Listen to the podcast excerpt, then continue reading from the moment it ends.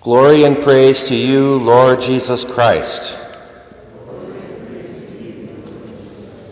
Your words, Lord, are spirit and life.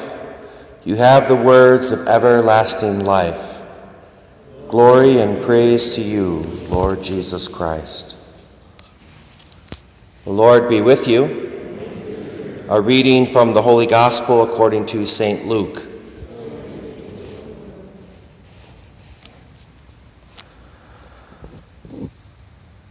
Jesus said to his disciples, Be merciful, just as your Father is merciful. Stop judging, and you will not be judged.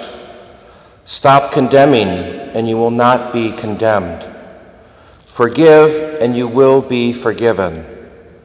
Give, and gifts and alms will be given to you, a good measure, packed together, shaken down, and overflowing will be poured into your lap.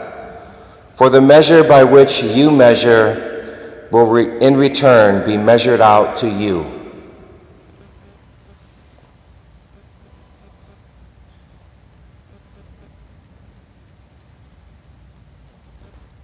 My dear friends, the gospel of the Lord. Praise to you, Lord Jesus Christ. May the words of the Holy Gospel blot out our sins.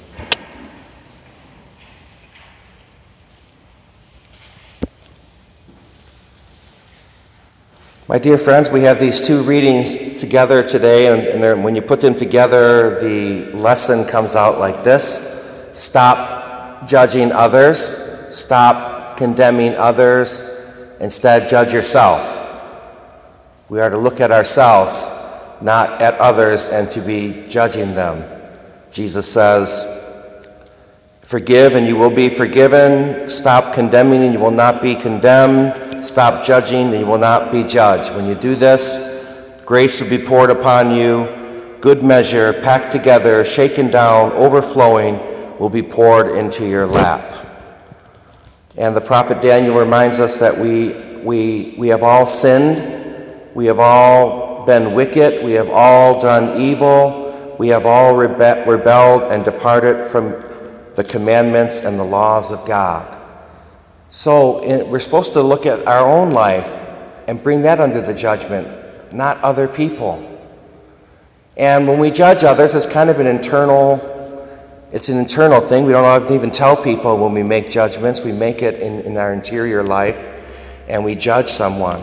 So the way to battle that, my dear friends, is to recognize it. Oh, recognize that thought. The battle's in the thought world. Oh, that's a judgment. Jesus says, Judge not, and ye shall not be judged. Holy Spirit, give me the grace of loving that person with your heart, with the heart of God. So we recognize the thought, we rebuke it, we condemn it, and then we immediately call upon the Holy Spirit that we love the person with the heart of God. And this is the way to fight the tendency, our human tendency, to judge others.